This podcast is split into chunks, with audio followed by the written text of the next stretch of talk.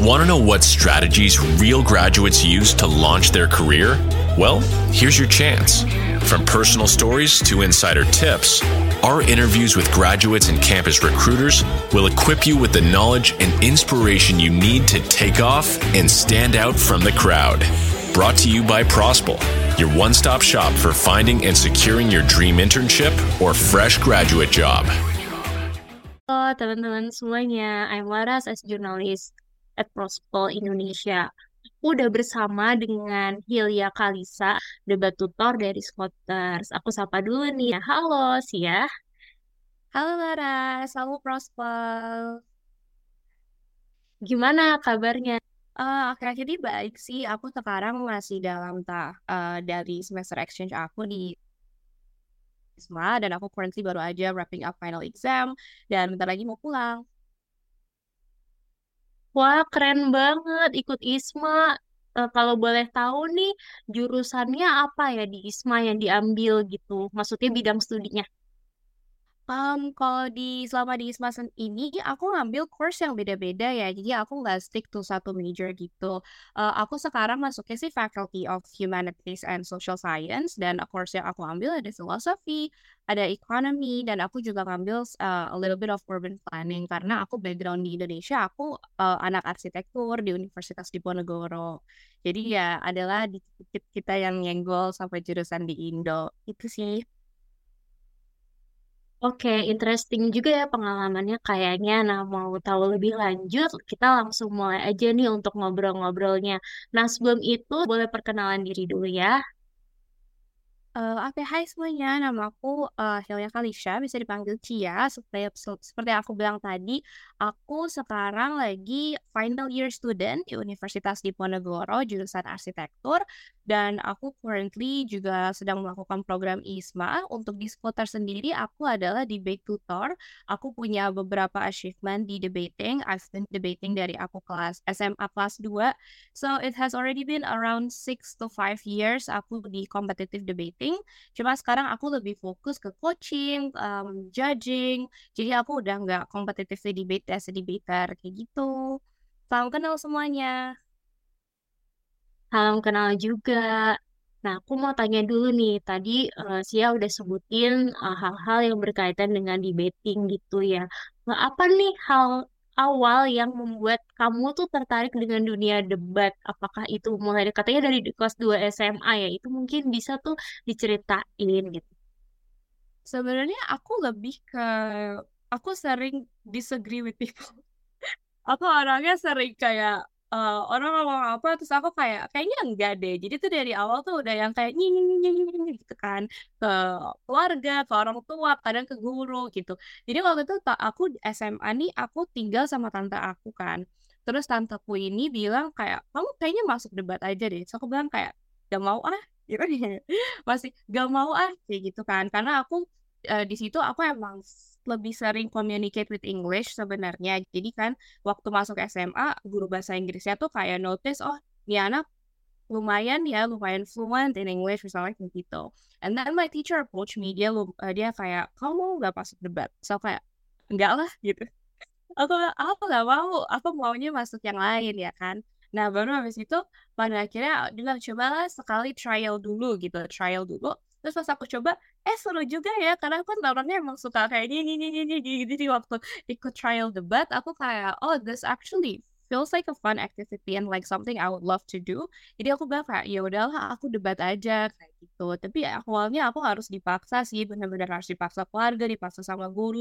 Karena ini aku kayak, it sounds so tiring kan, ngomong terus gitu. Tapi kayak, kayaknya aku emang uh, ada sedikit bakat di situ, jadi gitu sih. That's why I got into debating.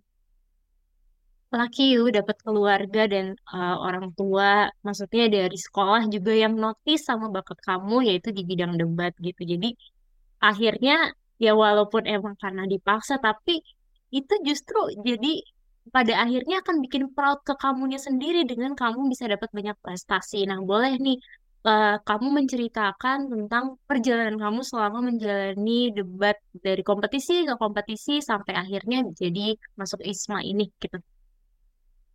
Uh, panjang ya. Jadi aku tuh dulu sebenarnya uh, aku tuh raised in Jakarta. Oh, jadi aku sempat tinggal di Jakarta, tapi aku waktu SMA tuh aku di Samarinda kan. Di Samarinda, Kalimantan Timur, dekat uh, The New IKN. Nah, nah jadi waktu itu uh, aku tuh mulai kelas 8 semester 2, sementara most debaters mereka udah mulai dari kelas 8. Sebenarnya salah deh, itu kelas 11 ya, kelas 2 SMA. Sorry Laras, itu klarifikasi ya, itu kelas 8, itu kelas 11. Nah, waktu itu orang-orang udah mulai dari kelas 10, kelas 1 SMA kan. Nah, akhirnya aku waktu itu ikut uh, eh, NSDC, National School Debating Championship. Itu jadi kayak versi nationalnya debating championship, tapi untuk anak-anak SMA yang ini tuh di-host sama Kementerian Pendidikan, Kemendikbud kan. Nah, baru habis itu, jadi itu ada tiga step. Yang pertama kita uh, seleksi daerah seleksi kota dulu. Jadi seleksi around Samarinda terus kita seleksi provinsi baru kita debating in national level. Jadi kalau misalnya NSDC ini kita perwakilan setiap provinsi. So there will kemarin tuh 34 jadi ada 34 provinsi competing in national level.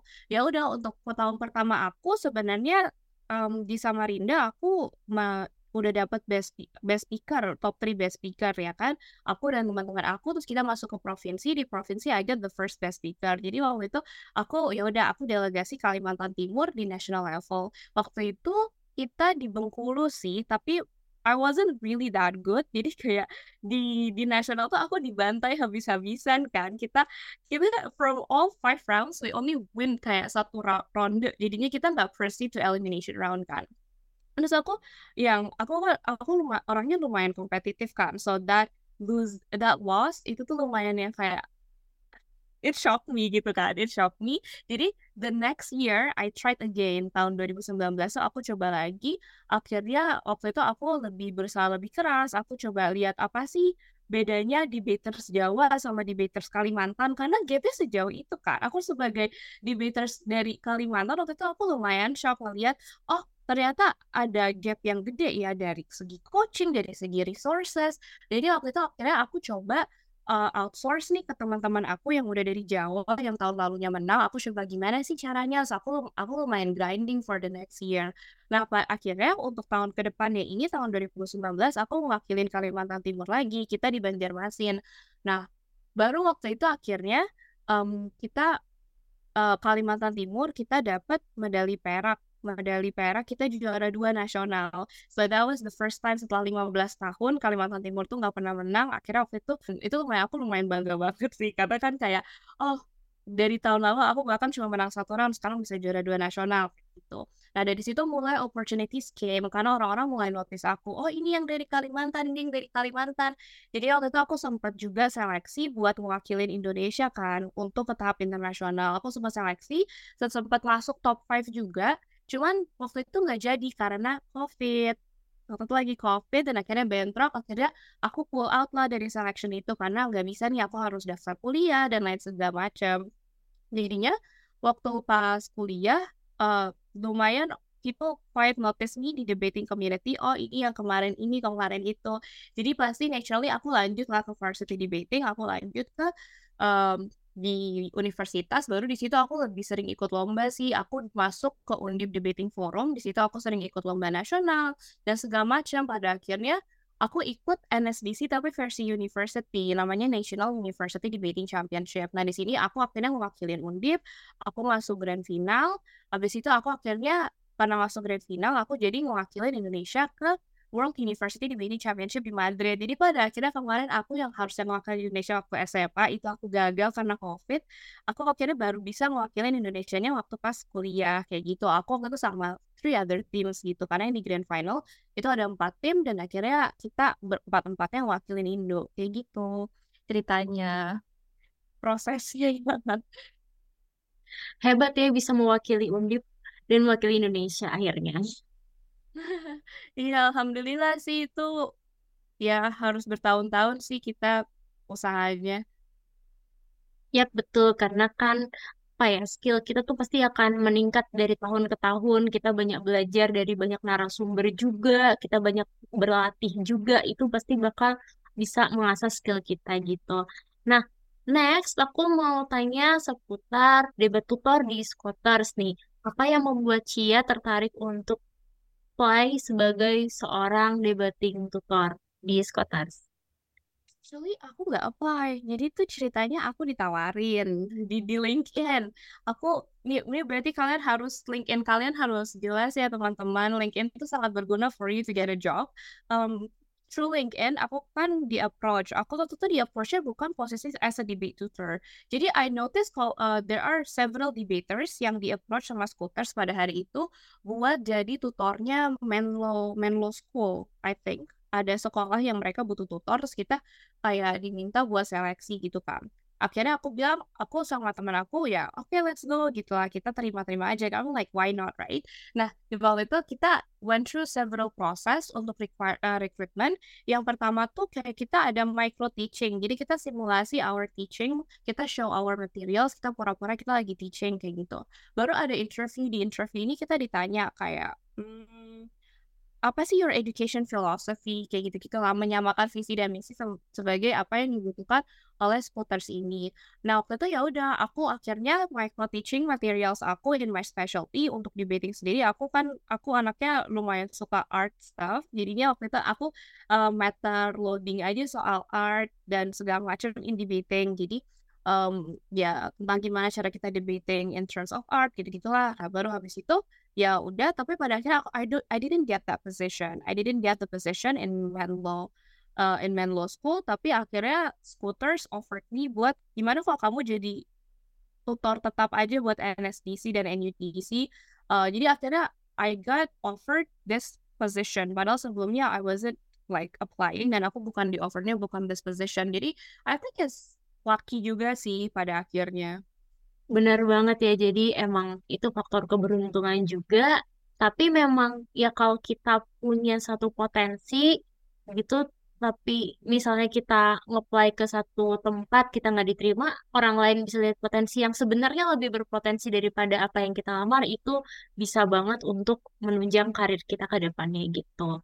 Nah, untuk teman-teman yang punya LinkedIn, benar-benar dilengkapi nih LinkedIn-nya supaya nanti para recruiters itu bisa lihat kalian tuh seperti apa sih arah karir kalian tuh ke mana sih gitu. Dan siapa tahu nanti Prospol juga bakal approach kalian untuk di interview nih. Benar aku juga di approach di Prospol from LinkedIn. LinkedIn really help sih.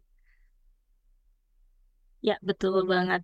oke okay, next lebih ke seputar sama kamu menjadi seorang tutor. Kan kamu udah pernah nih ikut kompetisi demi kompetisi.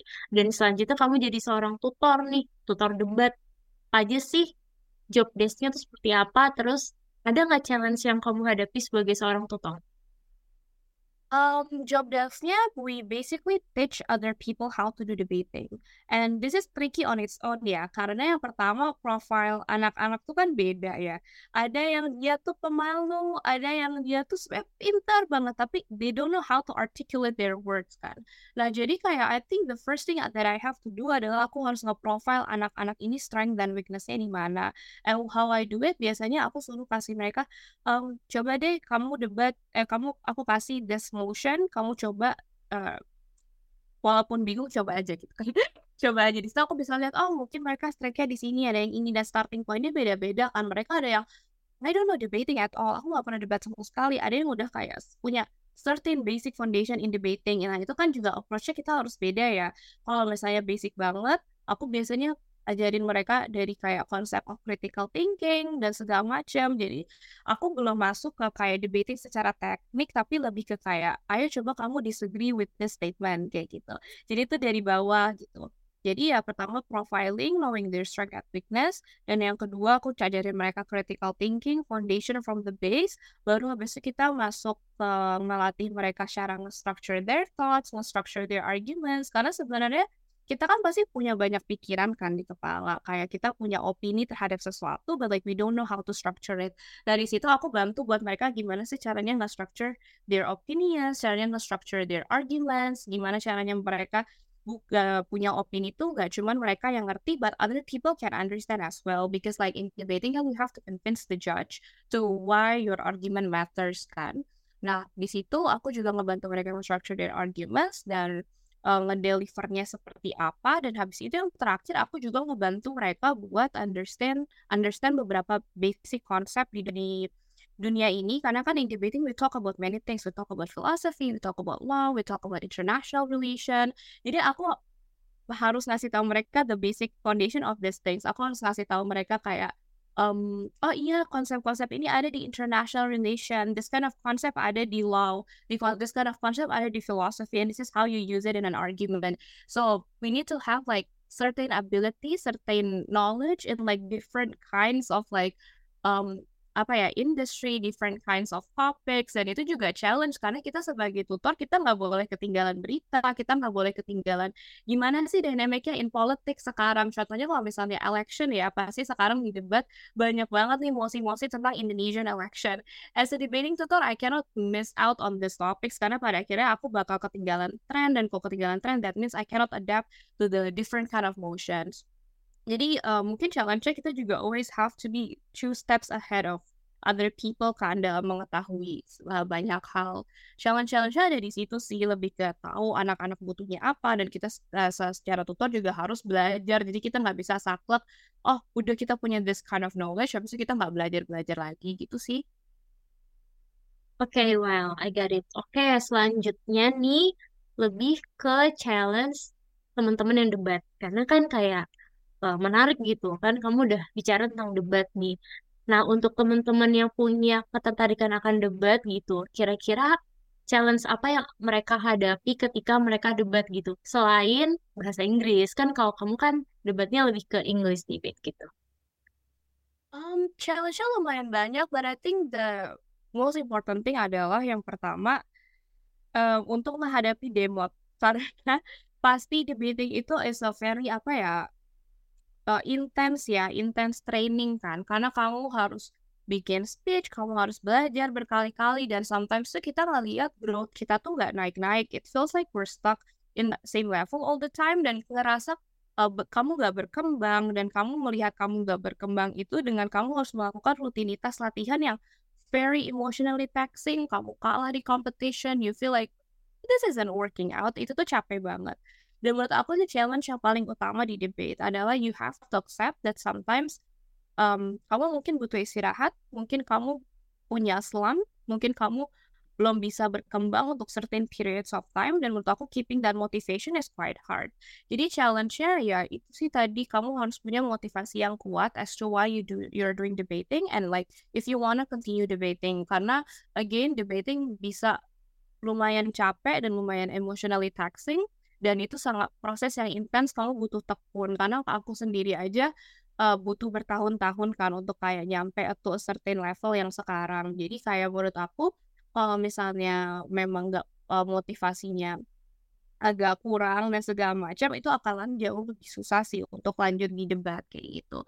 Kalau misalnya udah punya motivasi, udah punya ketekunan ini mau kayak kalah berapa kali, mau misalnya kayak ngerasa I'm not developing beberapa kali, itu kamu udahlah gampang kalau masalah kayak belajar, masalah kayak sih latihan berulang kali gitu-gitu. Kalau misalnya you have the motivation dan everything else bakalan ngikutin aja sih gitu.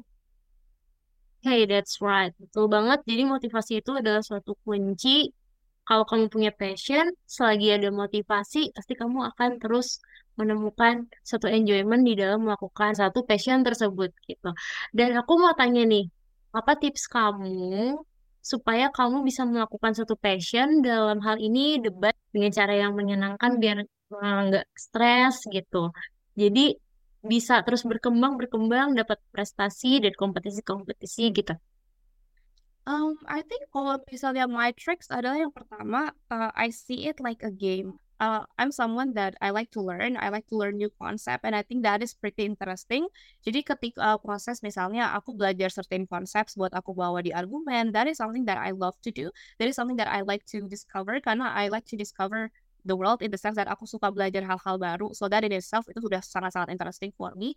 Dan ngelihat itu sebagai game yang kalau misalnya kita kalah kayak, eh kok gitu sih? Kayak kita coba lagi, coba lagi. Kayak anggap aja permainan. Jadi jangan dianggap uh, terlalu sulit don't let it like makes you your confidence karena kan kadang orang merasa kalau mereka kalah oh I'm not good enough like padahal guys just debating kadang tuh debating tuh dynamicsnya tuh beda-beda dan kadang tuh kayak sometimes you lose and sometimes you win so like the uh, sport in itself tuh sangat fluctuative kan. Kamu nggak bisa bilang, oh this is the best debater in the world, terus dia bakal menang all rounds. Enggak. Bisa aja the best debater in the world juga kalah at some point kan. Karena mereka punya their own strength, mereka punya topik yang mereka master, mereka punya their own weaknesses.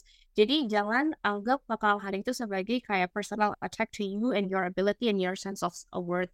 Tapi aku tahu ini hal-hal yang mungkin agak sulit ya mindsetnya karena kan kayak gak semua orang suka belajar, gak semua orang suka discover new things. So kalau misalnya itu hal yang lumayan inaccessible for me adalah cari teman-teman di komunitas karena debating tuh kan punya community sendiri. Nah, uh, for me personally, my friends has really helped me a lot di dalam kayak um, misalnya competitions when I think kayak aduh capek banget ya Juliet gitu sama jurinya kadang kayak gini. Nah itu teman-teman tuh bisa banget jadi kayak ngebantu kayak biasanya kita lagi kesal kan mereka iya iya kok mereka kayak gini ya kayak gitu. Terus apa nggak misalnya kita lagi eh butuh latihan mereka bakal bantu latihan. Jadi mungkin try to find like what is what is it that you like the most about debating? Kalau aku I like to discover concepts and I like to learn new things. Mungkin for other people mereka suka um they just like to talk gitu. Gak apa-apa kayak they just like to talk, they just like to be heard kan kita nggak tahu ya. Jadi orang-orang kan um apa sih what keeps you go, going debating itu kan kayak beda-beda. Yang kedua, ya udah anggap aja as a game. Yang ketiga, menurut aku cari teman-teman aja di komunitas yang bisa ngebantu kamu went through all that journey. Jangan sendirian because being alone is hard. Betul banget. Nah, berikutnya aku mau sedikit tanya balik lagi nih ke squattersnya. Apakah kira-kira kamu bisa kasih informasi sedikit tentang squatters dan kalau misalnya mau jadi full timer atau part timer di situ info apa yang bisa kamu kasih ke kita gitu? Um, Oke, okay. jadi kalau di scooters, aku lumayan jam kerjanya fleksibel ya. Misalnya untuk sekarang, I'm I currently don't have any students karena kita belum masuk ke musim-musim NUDC dan NSDC. Jadi kalau aku kan specialty-nya di scooters emang aku ngajar buat persiapan NUDC dan NSDC. So kalau misalnya during downtime kayak gini, usually anak-anak belum pada enroll kayak gitu. Jadi you have a pretty much very flexible time. Kamu bisa ngatur sendiri jammu mau kayak gimana, kamu mau kayak gimana cara konsep kamu ngajar dan segala macam. As long as misalnya kayak kamu masukin ke rekapitulasi, jadi ada buktinya ya. Jadi ada recording, ada buktinya dan segala macam untuk um, kamu setiap session yang kamu lakukan, kamu juga harus kayak ngasih feedback, ini anak ini developmentnya kayak gimana. So the report will not, nanti eventually be sent kayak misalnya ke sekolah mereka atau ke orang tua mereka kayak gitu. Jadi kamu, jadi kita harus pay attention to our students sih emang kayak gitu. Nah kalau di seputar lagi sebenarnya aku baru perpanjang kontrak itu kayak tahun lalu ya jadi aku udah sekitar dua tahun I think as long as like you're keeping a good track they're going to kayak prolong your contract eventually kayak gitu. Um jadinya ya just keep up like a decent job like uh, give like feedback to your students and whatsoever kayak gitu sih kalau aku di scooters jadi kayak nanti mereka bakal oh iya we think that you did a great job ini kita panjang kontrak ya kayak gitu I think eventually if you want it, this is something that you would like to do. I think spotters itu lumayan open. Aku beberapa kali lihat kayak misalnya job application di uh, di spotters dan lain sebagainya. Jadi I'm sure that this is this option is something that pada kira you will find your way buat menemukan akses-aksesnya gitu sih. And I, I'm sure that if you ask, mereka juga bisa come up with like a certain arrangement buat kalau misalnya there are a position that you are interested in gitu sih sefleksibel itu ya. Jadi fleksibel virtually ya. kamu yang arrange sendiri kerjanya kapan, tapi yang penting resultnya tuh jelas apa aja dan semua udah di record di satu formnya mereka gitu kan ya. And it's uh you can do it online so like it's pretty easy. You don't have to like mobilize ke tempat-tempat gitu. Nah, full online ya berarti? Full? Uh, iya, kalau aku full online. Oh, full. Even pas ngajar debat ya, jadi tutornya oh, iya. itu juga online. Jadi kayak uh, jadi kayak kalau di debating sendiri kita kan setelah COVID itu kan uh, the debate sort of like evolve gimana cara kita bawa debate ke online platform right. Even kadang online competition competition tuh kita tuh online gitu. Jadi kayak even if competition bisa online apalagi kayak debate coaching kan, debate judging kayak gitu-gitu. Jadi kalau misalnya di aku I I think debate coachingnya tuh pada akhirnya kita online sih kita lewat Zoom kita lewat Google Meeting kayak gitu um, nanti pas misalnya uh, dapat student nih terus kita arrange jadwalnya gini gini gini baru nanti ada assistantnya dari scooters yang udah kayak oh bikin di Google Calendar kayak gitu misalnya. Nah, habis itu kita bisa adjust to that schedule aja online. Oke, okay, oke. Okay. Got it. Oke, buat next questionnya, nah selama kamu jadi debat tutor ini, ada nggak yang kamu dapat berupa benefit atau semacam fee-nya gitu dari scooters-nya? Uh, ada, aku dapat fee dan menurut aku itu lumayan ya. Kalau fee-nya itu aku dibayar per hour. So like untuk individual student untuk satu anak aku dibayar 125.000 per jam. Dan untuk uh, misalnya as a group itu 175.000 per jam kayaknya segitu sih around that itu. Jadi mungkin untuk kayak satu session itu aku bisa dua jam. Satu session dua jam berarti sekitar 250.000 untuk satu sesi dan misalnya kita dalam satu minggu ada dua sesi aja itu 500.000 per minggu. So dalam a month itu bisa 2 juta lumayan kan ya jadi kayak aku dibayarnya per jam sih jadi it's not like a flat fee which is good karena kalau bisa per jam aku bisa kayak oh berarti ya udah kita banyakin anak habis itu kita bisa atur sendiri like depends on like what we need Nah, untuk studentsnya sendiri itu dari tim Scotters atau kamu yang kayak nyari sendiri dari teman-teman kamu atau dari universitas kamu gitu? Um, kalau student saya sendiri kan kalau misalnya lewat Scooters berarti mereka ada lewat Scooters dulu kan daftarnya. So basically mereka daftar ke Scooters baru habis itu nanti um, masuk ke aku kayak gitu. Untuk last question mungkin Cia bisa nih kasih tips dan trik untuk teman-teman semuanya yang ingin mengembangkan potensinya eh, nggak cuma di bidang debat sih, potensi apa aja nih yang mungkin agak berlainan dengan jurusan kuliahnya gitu. Seperti kamu kan di arsitektur, tapi uh, passionnya di debate gitu. Um, menurut aku kalau misalnya mau ngembangin yang di luar jurusan, yang pertama adalah time management. Karena aku sering banget grappling with the fact that arsitektur kan capek banget ya jurusannya. So aku harus masih harus debat, masih harus ikut lomba dan ikut lomba tuh di weekend kan. So basically kayak kamu uh, dalam Senin sampai Jumat itu kamu sibuk banget uh, kuliah terus nanti weekendnya kamu debat. Nah itu tuh menurut aku kompromis-kompromis kayak gitu yang pertama harus siap siap harus siap melakukan kompromis um, harus siap kayak mungkin waktunya akan berkurang buat main-main tapi menurut aku as long as you enjoy that's fine because that's your passion kan dan again motivasi itu sangat-sangat penting jadi yang pertama ya time management, how do you handle your time dan segala macam. Yang kedua menurut aku ini justru menarik karena kalau misalnya kamu capek sama jurusan kamu, kamu bisa escape ke yang lain, kamu capek sama hobi kamu, kamu pindah ke yang lain. Dan menurut aku that's the beauty lah basically of having different kind of interest dan kayak basically juggling different kind of activity. Adalah ketika kamu capek ngelakuin satu activity, you can just like move to the another. Jadi kayak ya udah gak apa-apa uh, enjoy aja the process gitu.